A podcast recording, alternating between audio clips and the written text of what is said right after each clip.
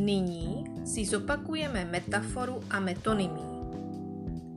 Metafora je přenesené pojmenování na základě vnější podobnosti. To znamená například oko. Oko může být lidské, na punčoše v polévce. Metonymie. Metonymie je přenesené pojmenování na základě vnitřní souvislosti. To znamená například čte Čapka, to znamená, že čte knihy od Karla Čapka.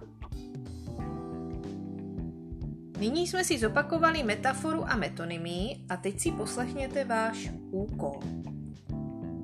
Nejprve si nachystejte školní sešit.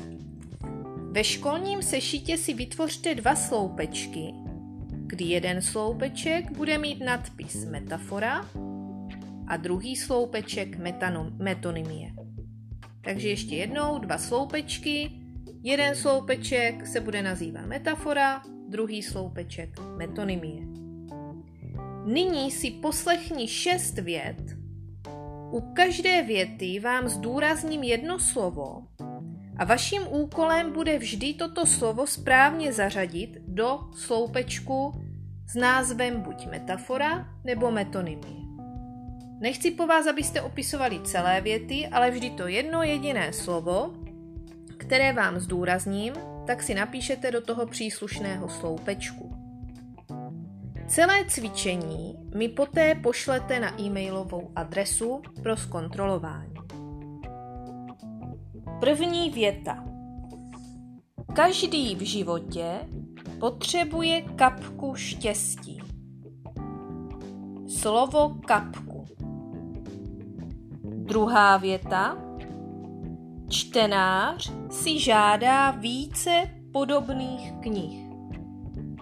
Slovo čtenář. Třetí věta. Sherlock Holmes kouřil dýmku. Slovo dýmku. Čtvrtá věta. Děda si přehrál celého dvořáka. Slovo dvořáka. Čtvrtá věta. V zimě často mívám husí kůži. Slovo husí kůži. Šestá věta. Ten člověk je sud. Slovo sud. Takže ještě jednou. Tato slova, která jsem vám zdůraznila, si prosím rozmyslete, kam budou patřit, do kterého sloupečku a do správného sloupečku je zapište. Ještě jednou vám řeknu daná slova.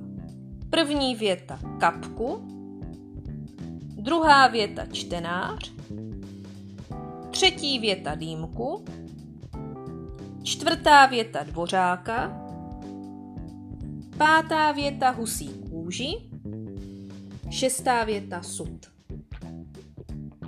Cvičení mi nezapomeňte poslat na e-mail. Děkuji. Thank you.